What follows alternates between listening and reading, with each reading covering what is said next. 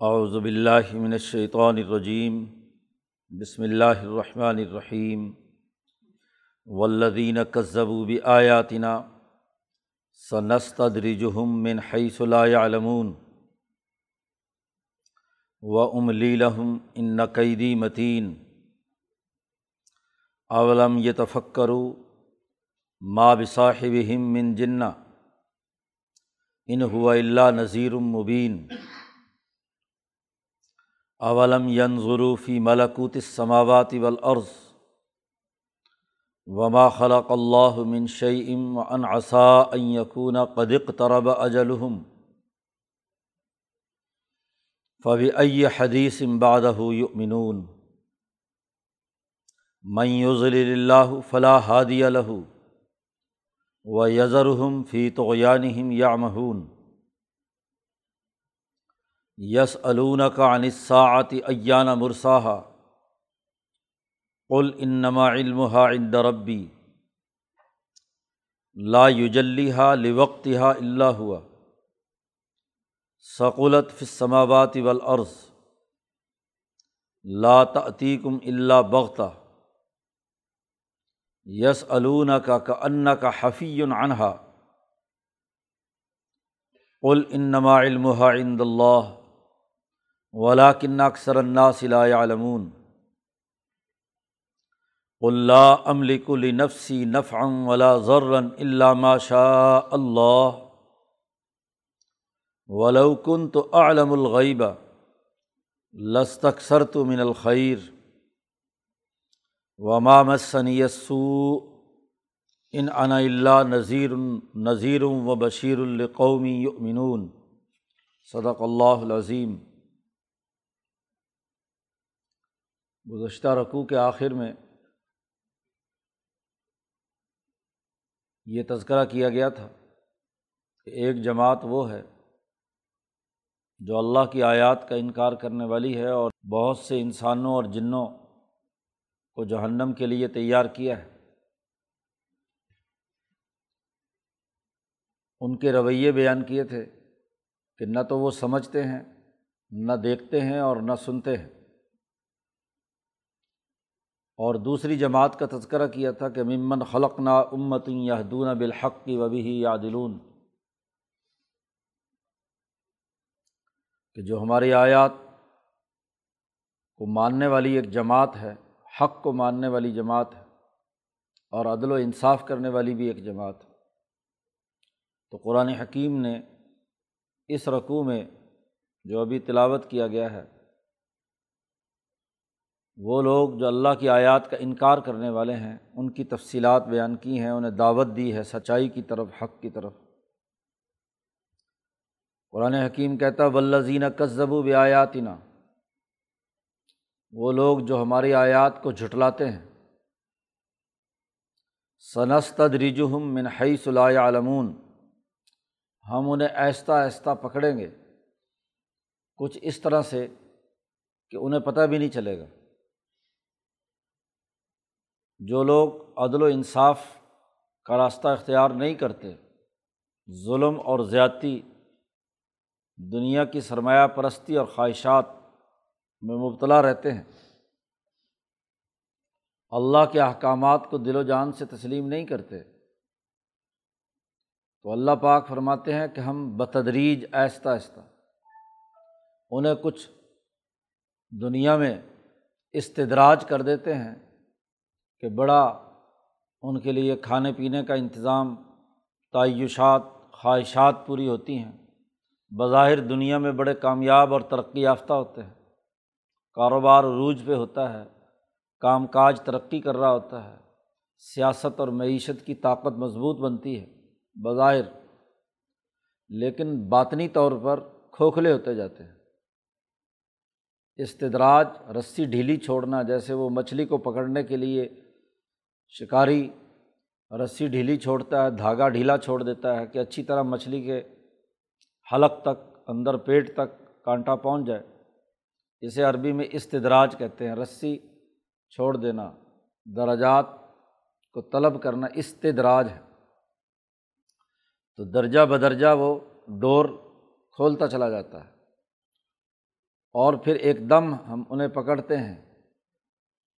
باطنی طور پر، روحانی طور پر وہ کھوکھلے ہیں انسانیت کے دائرے سے۔ محض جسمانی عیاشی کچھ دنوں کے لیے کرتے ہیں۔ اور پھر وہ ایک دم ان کو پکڑا جاتا ہے۔ سنس تدریجم منحی صلاح عالمون و ام لہم ان قیدی متین۔ میں ان کو ڈھیل دوں گا۔ ان کو کچھ وقت کے لیے رسی ڈھیلی چھوڑوں گا۔ قرآن حکیم کا یہ انداز اور اسلوب ہے۔ پہلے اللہ تعالیٰ نے اپنے لیے جمع کا سیگا استعمال کیا نس تدری جو ہم استدراج، اور اس کے لیے جمع بیان کی۔ مالا اعلیٰ کی وہ تمام تکوینی قوتیں وہ اس استدراج کے اندر شریک ہوتی ہیں۔ جب وہ اللہ کا آیات کا انکار کرتے ہیں اور اللہ ناراض ہوتا ہے، لیکن تکوینی طور پر ان کے لیے ایک وقت مقرر ہو چکا ہے کہ اتنی مدت کے بعد ان کو گرفت میں آنا ہے یا ان کے دنیا میں کھانے پینے کے لیے یہ یہ چیزیں ان کے تقدیر میں لکھی گئی ہوئی۔ جو تکوینی نظام ہے، اس کے مطابق ان کو کچھ وقت کے لیے مہلت دی جاتی ہے۔ تو یہ مہلت اللہ کی مقرر کردہ ہے۔ یہ استدراج جو ہم نے کیا ہے، جمع کے سیغے سے واحد، کے سیغے کی طرف فوری طور پر قرآن حکیم جب جملہ بدلتا ہے، تو یہ دراصل زیادہ تاکید ہوتی ہے۔ عربی بلاغت کا اصول اور ضابطہ ہے کہ جب ایک سیغے سے دوسرے سیغے کی طرف ایک جملے کے بعد دوسرا جملہ آئے تو اس میں زیادہ بلاغت، زیادہ گرفت، زیادہ اس کے اندر طاقت اور قوت ہوتی ہے۔ پہلے کہا ہم رسی ڈھیلی چھوڑتے ہیں اور پھر اللہ نے براہ راست تمام طاقتوں اور قوتوں کے مقابلے پر ایک اپنی طاقت کا اظہار کیا، ام لیلا ہوں میں ان کو کیا ہے؟ ڈھیل دیتا ہوں۔ اور پھر ساتھ ہی کہا، ان قیدی متین۔ میرا داؤ بڑا پکا ہے۔ مچھلی پکڑنے کے لیے جیسے شکاری داؤ کھیلتا ہے مچھلی کو پکڑنے کے لیے۔ تو بسا اوقات وہ رسی چھوڑنے کے باوجود بھی مچھلی چلاک ہوتی ہے اور وہ اس پورے کانٹے کو اندر تک نہیں لے جاتی، بس گوشت کھانے کے چکر میں ہوتی ہے جو اس کے کانٹے کے ساتھ لگا ہوا ہوتا ہے۔ اور پھر جب وہ ایک دم کھینچتا ہے تو بسا اوقات کانٹا باہر رہ جاتا ہے، مچھلی نکل گئی۔ اللہ پاک فرما رہا ہے کہ نہیں، میرا جو دو ہے، میں نے جو ان کو پکڑنا ہے، یہ بڑا مضبوط ہے، متین، پکا ہے، طاقتور ہے۔ میرے دو سے یہ بچ نہیں سکتے۔ تو قرآن حکیم نے پہلے تو ان کے استدراج کا اور ان کے ڈھیل دینے کا تذکرہ کیا ہے۔ پھر ان کو دعوت بھی دی ہے۔ کیونکہ محض سزا دینا یا ان کو تکلیفیں اور ایزائیں دینا تو مطلوب نہیں ہے۔ اس لیے اللہ پاک نے آگے غور و فکر کی دعوت دی ہے۔ اولم یہ تفق کروں کیا انہوں نے غور و فکر نہیں کیا؟ یہ جو آج نبی اکرم صلی اللہ علیہ وسلم کا انکار کرتے ہوئے حضور صلی اللہ علیہ وسلم پر الزام تراشی کرتے ہیں کہ نوز باللہ حضور مجنون ہو گئے، شاعر ہو گئے ان کی بات کا اعتبار نہ کرو۔ تو قرآن نے کہا، اولم یہ تفق کروں کیا تم نے غور و فکر نہیں کیا کہ ماس ماں بصاحب ہم من جنا ان کے ساتھی کو کوئی جنون نہیں ہے۔ رسول اللہ صلی اللہ علیہ وسلم پر کوئی جنون کی کیفیت نہیں ہے کہ ایسی حالت کے اندر آپ اس طرح کی باتیں بیان کر رہے ہیں۔ یہ بات اچھی طرح سن لو۔ اچھی طرح یہ سن لو کہ ان ہوا اللہ نذیر المبین نبی کرم صلی اللہ علیہ وسلم تو واضح ڈرانے والے ہیں اور صاف صاف باتیں بیان کرنے والے ہیں۔ کوئی ابہام نہیں ہے۔ جادوگر اور مجنون اور پاگل لوگ جب گفتگو کرتے ہیں تو کوئی دو چار باتیں صحیح کہی آٹھ دس باتیں غلط ہوتی ہیں۔ تو ایسے ہی کبھی ادھر کی ہانک دی، کبھی ادھر کی ہانک دی۔ کیا تم نے کبھی غور کیا حضور کی شخصیت پر؟ مجنون آدمی مبین باتیں نہیں کرتا، وہ تو الجھی ہوئی باتیں کرتا ہے۔ جنون کی کیفیت ہی ایسی ہوتی ہے۔ یہ تو بڑی مبین، صاف صاف، کھلی کھلی باتیں بیان کر رہے ہیں۔ اور واضح طور پر ڈرانے والے ہیں جو جرائم تمہارے یہاں بھی تسلیم شدہ ہیں۔ کسی حق کو جھٹلانا، ظلم کرنا، کسی کا حق مارنا، خواہشات اور لذات کے اندر مبتلا ہونا یہ تمہارے یہاں بھی جرم ہے۔ تو تم یہ حرکتیں کر رہے ہو تو تمہیں ان سے ڈرانے والے ہیں۔ تو ایک آدمی واضح طور پر ڈرانے والا ہو اور بڑی کھلی باتیں بیان کرتا ہو، اس کو یہ کہنا کہ وہ مجنون ہے۔ ذرا غور و فکر تو کرو، توجہ تو دو۔ یہ تو نبی اکرم صلی اللہ علیہ وسلم کے بارے میں غور و فکر کی دعوت دی ہے۔ کہ آپ کی ذات گرامی آپ کی شخصیت کا مطالعہ کرو۔ ایسی باتیں بھلا کوئی مجنور کہتا ہے۔ یہ تو عقل و شعور کی باتیں ہیں۔ یہ تو باتیں سمجھنے، سمجھانے کی ہیں۔ یہ تو غور و فکر کی ہیں۔ یہ تو تمہارے اعمال کے جو نتائج آنے والے ہیں، ان سے ڈرانے والے کی باتیں ہیں۔ پھر اس کے بعد اللہ نے ان کو دعوت دی کہ ذرا آسمان و زمین تمام پر غور و فکر کرو۔ اولم ین ضرو فی ملکوت سماوات والارض۔ کیا انہوں نے دیکھا نہیں، مشاہدہ نہیں کیا، نظر نہیں کی آسمان اور زمین کے ملکوت میں؟ یہ زمین جو ظاہری طور پر گردش کر رہی ہے، جس پر تم بڑے مزے سے چلتے پھرتے ہو۔ یہ آسمان جو تمہاری حفاظت کر رہا ہے، اس کے پیچھے ایک ڈائنامک سسٹم ہے۔ ایک ملاکوتی نظام ہے۔ وہ خفیہ سسٹم ہے جس سے یہ چل رہا ہے۔ کیا اس پر انہوں نے غور و فکر نہیں کیا اس پر نظر نہیں کی؟ نظر و فکر اس حقیقت کا نام ہے کہ آدمی معلوم دیکھ کر مجہول تک پہنچ جائے۔ دھواں دیکھ کر آگ تک پہنچ جائے۔ کہ یہ جو دھواں نکل رہا ہے، ضرور کہیں نہ کہیں نیچے آگ لگی ہوئی ہے۔ یہ جو آسمان ہے، یہ زمین ہے، تو ضرور یہ دلالت کرتا ہے کہ اس کا کوئی نہ کوئی بنانے والا ہے۔ کوئی نہ کوئی اس کا نظام چلانے والا ہے۔ کوئی چیز از خود تو نہیں چل رہی ہوتی۔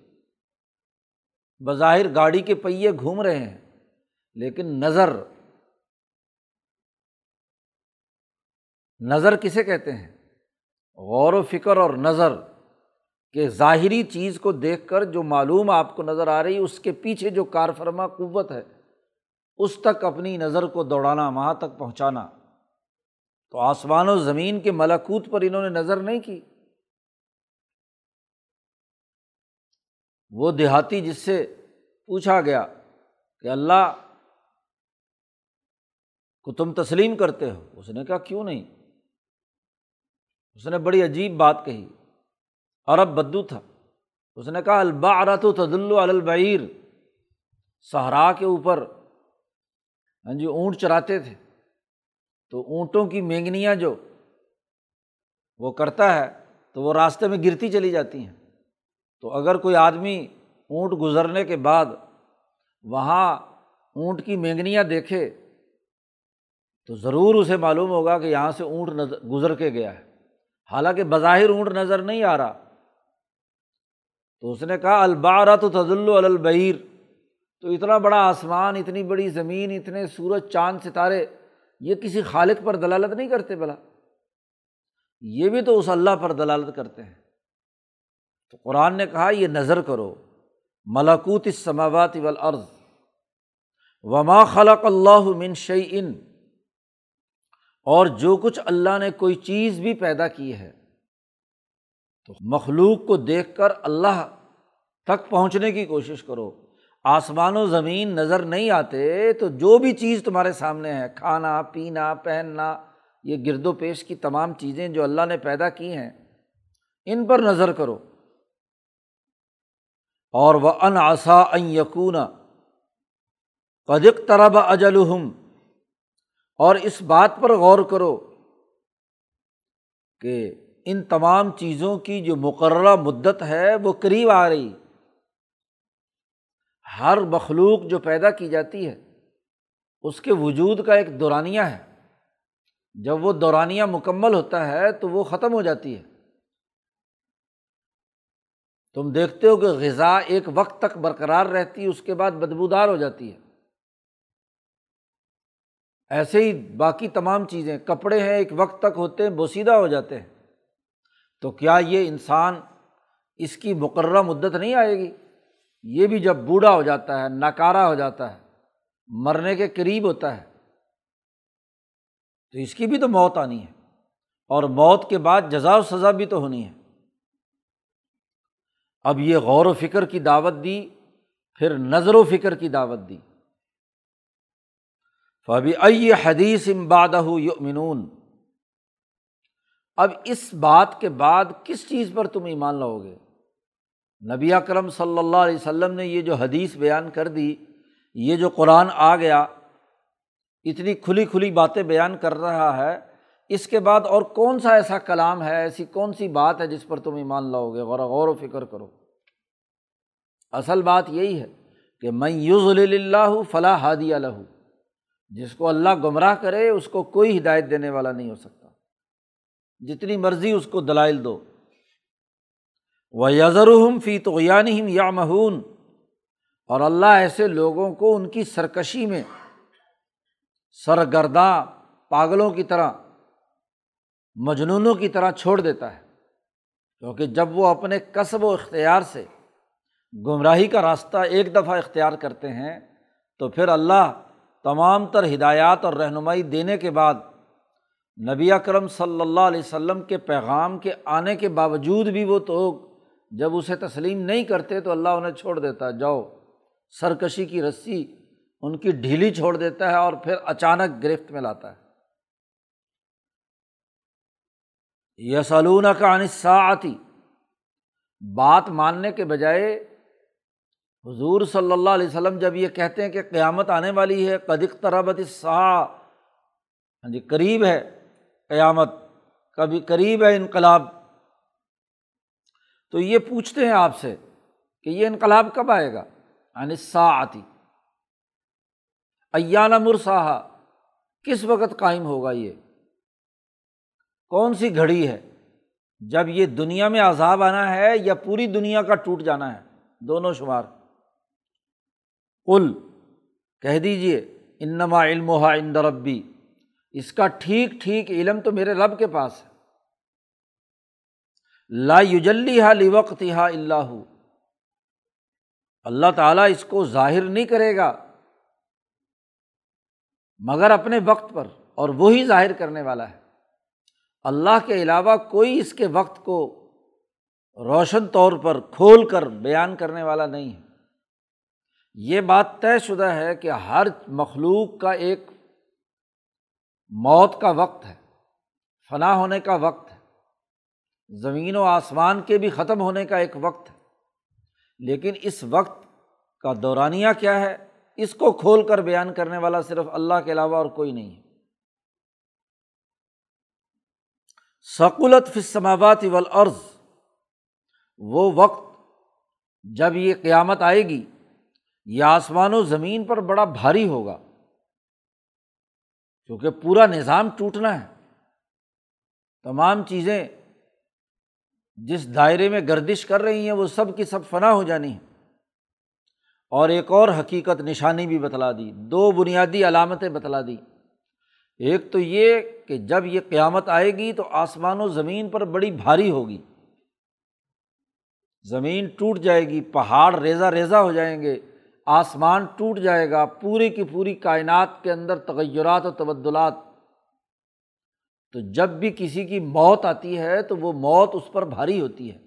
ایک بات تو یہ ہے۔ اور دوسری بات یہ ہے کہ لات عتیق ملا بغتا۔ یہ جب آئے گی تو بالکل اچانک آئے گی۔ کیونکہ ایسا خوفناک عمل ہے کہ اگر اس کو قبل از وقت ظاہر کر دیا جائے تو لوگ اس کے ڈر سے پہلے ہی کیا ہے؟ ان کی حالت دنیا میں زندگی بسر کرنے کی نہیں رہے گی۔ اس لیے اچانک آئے گی۔ لوگ غفلت کے اندر ہوں گے۔ انہیں اندازہ ہی نہیں ہوگا کہ کوئی قیامت آنے والی ہے۔ اچانک تغیر و تبدل شروع ہو جائے گا۔ پھر عجیب بات ہے۔ آپ سے سوال کرتے ہیں یہ کہ قیامت کب آئے گی؟ یسلون کا آپ سے سوال کرتے ہیں کا ان کا حفیظ عنہا۔ گویا کہ آپ اسی قیامت کی تلاش میں اور کھوج میں لگے ہوئے ہیں۔ حفیظ عنہا۔ اس کی کرید میں لگے ہوئے ہیں کہ کب آئے گی؟ بھائی، یہ تو جب آئے گی سو آئے گی۔ نبی جس کام میں لگے ہوئے ہیں، وہ تو دین کے غلبے کا اور اس کے تسلیم کرنے کا ہے۔ اپنے سسٹم کو درست کرنے کی جد وجہد اور کوشش ہے۔ اب اگر ایک آدمی اپنے انجام کی کھوج میں ہی لگا رہے اور کام وام کچھ نہ کرے، تو وہ تو نفسیاتی مریض ہے۔ ایک آدمی کو ڈاکٹر نے بتلا دیا کہ مرض لاحق ہو گیا، اب اس میں تمہاری موت آئے گی، تو وہ موت میں ہی الجھا رہے کا پتہ نہیں کب آئے گی۔ بھائی، اب تو اس کو صحت حاصل کرنے کی طرف فکر کرنی چاہیے۔ تاکہ موت سے پہلے کا جتنا وقت گزرنا ہے، وہ تو اچھا گزرے۔ تو بجائے اپنی حالت کو درست کرنے کے محض اسی کام میں لگے رہیں گے، حضور صلی اللہ علیہ وسلم کے بس قیامت کب آئے گی؟ کاننا کا حفیظ انہا گویا کہ حضور اس کی تلاش میں لگے ہوئے ہیں، کھوج میں لگے ہوئے ہیں۔ ال اے محمد صلی اللہ علیہ وسلم، کہہ دیجیے ان نما علم عند اللہ، اس کا علم تو اللہ کو ہے۔ ولا کن اکثر النا صلاح علمون اکثر لوگوں کو اس کا کوئی علم نہیں ہے۔ اور نبی کو علم بھی ہو کہ کب آئے گی تو وہ ان کو اجازت نہیں ہے کہ تمہیں بیان کرے، اکثر لوگ نہیں جانتے۔ اور اگر اس کو سمجھانے کی کوشش بھی کریں تو اکثر لوگوں کو سمجھ میں بھی نہیں آئے گا کہ قیامت کب آئے گی۔ اس کا حساب کتاب ہی سمجھ میں نہیں آئے گا۔ باقی رہی تمہارا خیال یہ ہے کہ ہم اس نبی کی بات مانیں گے جو بڑی مال و دولت رکھتا ہو، بڑی ترقیات کی بات کرتا ہو۔ غیب کے خزانے ہوں اور فلاں ہو اور فلاں ہو تو اے محمد صلی اللہ علیہ وسلم، آپ بتلا دیجیے کھول کر انہیں۔ کل لا عملی کل نفسی نف ام ولا ذرن اللہ ماشاء اللہ۔ میں اپنی جان کے لیے بھی کسی نفع اور نقصان کا مالک نہیں ہوں۔ میرے اختیار میں بھی اپنے لیے کچھ نہیں ہے۔ میرا کنٹرول بھی اللہ کے پاس ہے۔ ماشاء اللہ، جو اللہ چاہے۔ اللہ کی مشیت کے تابع ہے میں اپنے نفع کا کام خود نہیں کر سکتا، نہ اپنے نقصان کا کام جو ہے وہ کر سکتا۔ ایک نبی اور وہ بھی امام الانبیات ان کی حالت یہ ہے کہ وہ اپنے آپ کو اللہ کے سپرد کر دیتے ہیں۔ سپردم بتو مایا خیشرا، تو دانی حساب کم و بیشرا۔ کہ میں نے اپنا سرمایہ اے اللہ تیرے حوالے کر دیا۔ جی تو جانتا ہے کہ کم و بیش کا حساب کیا ہے۔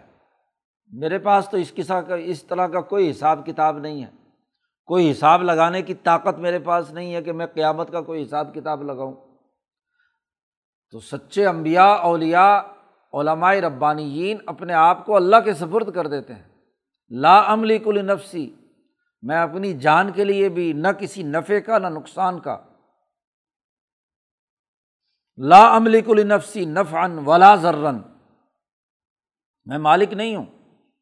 اللہ ماشاء اللہ، سوائے اس کے جو اللہ چاہے۔ تو جتنا مجھے اللہ بتلاتا ہے، اتنا مجھے علم ہوتا ہے۔ اور جو نہیں بتلاتا، تو مجھے از خود غیب کا علم تو۔ ولاکن تو عالم الغیب۔ اگر میں غیب کا علم جاننے والا ہوتا مجھے ہر بات غیب کی معلوم ہوتی، اللہ کے بتلائے بغیر۔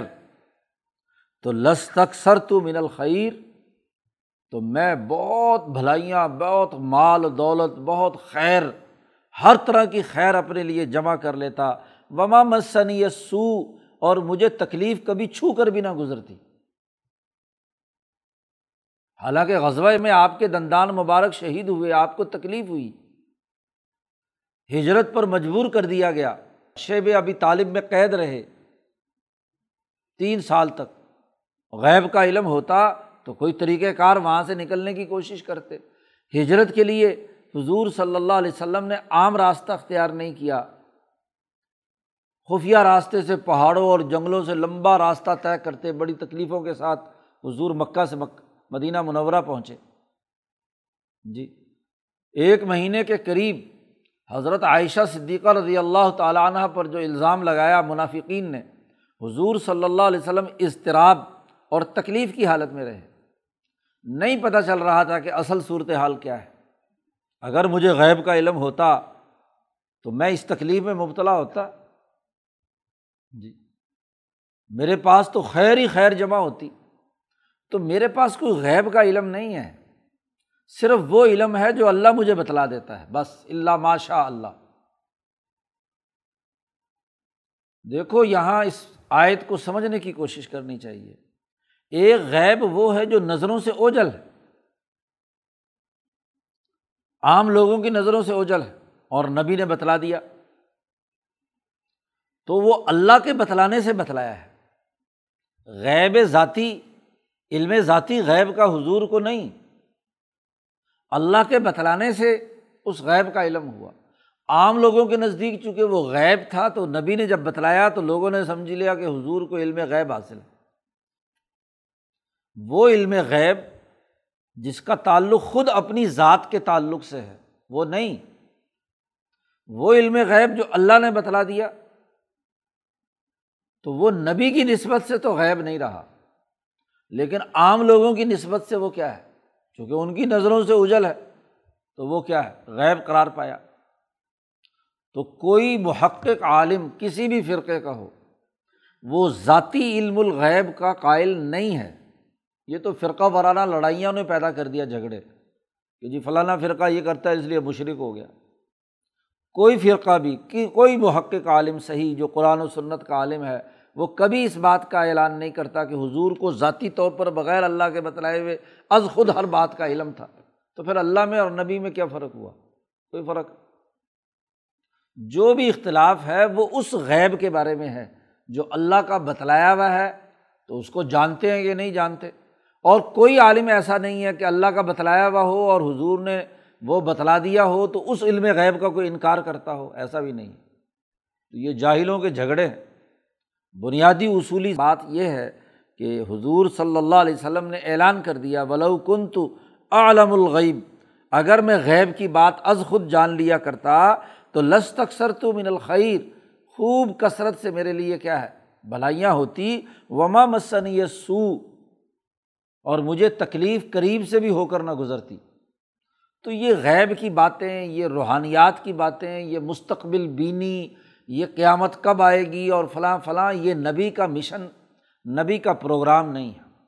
نبی کا تو ایک ہی پروگرام ہے کہ ان انا اللہ نذیر و بشیر میں ڈرانے والا ہوں جو غلط کام کرنے والے ہیں اور جو اچھا کام کرنے والے ہیں، ان کو خوشخبری سنانے والا ہوں۔ میرا کام تو نذیر اور بشیر ہے۔ لقومی یؤمنون، ایمان لانے والی قوم کو۔ جو ایمان لائیں، ان کے لیے خوشخبری ہے۔ اور جو کفر اختیار کرتے ہیں، جھٹلاتے ہیں، ان کے لیے کیا ہے، میں نذیر بن کر آیا ہوں۔ تو میرا مشن اور پروگرام تو یہ ہے۔ اب یہ کہو کہ جی ان کو غیب کا علم ہے۔ یہ پوچھو کہ جی قیامت کب آئے گی؟ یہ کہو کہ جی ناؤز باللہ، ان کو تو کوئی جنون ہو گیا، کوئی غیب کی باتیں۔ جیسے مجنون آدمی کسی جن جن سے رابطہ پیدا کر کے وہ کچھ باتیں بیان کرتا ہے۔ ایسی ویسی کوئی بات نہیں ہے۔ اور نہ اس طرح کی روحانیات کا میں ذمہ دار قرار دیا گیا ہوں۔ میں تو واضح طور پر ایک پروگرام لے کر آیا ہوں۔ اور وہ پروگرام یہ ہے کہ ظلم، زیادتی، بد اخلاقی، انسان دشمنی، اللہ کے مقابلے میں تکبر اور غرور، ان تمام بد اخلاقیوں سے تمہیں ڈراؤں۔ اور جو صحیح عمل کرنے والے ہیں، ان کو خوشخبری سناؤں۔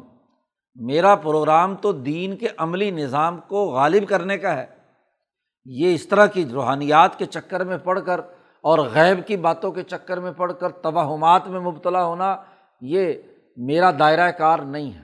نبی کا بنیادی کام یہ ہے۔ اس لیے غور و فکر کرو اور دین کی باتوں کو سمجھ کر اس پر عمل کرنے کی کوشش کرو۔ یہ دعوت دی قرآن حکیم نے۔ اللہ تعالیٰ قرآن حکیم کو سمجھنے اور اس پر عمل کرنے کی توفیق عطا فرمائے۔ اللہ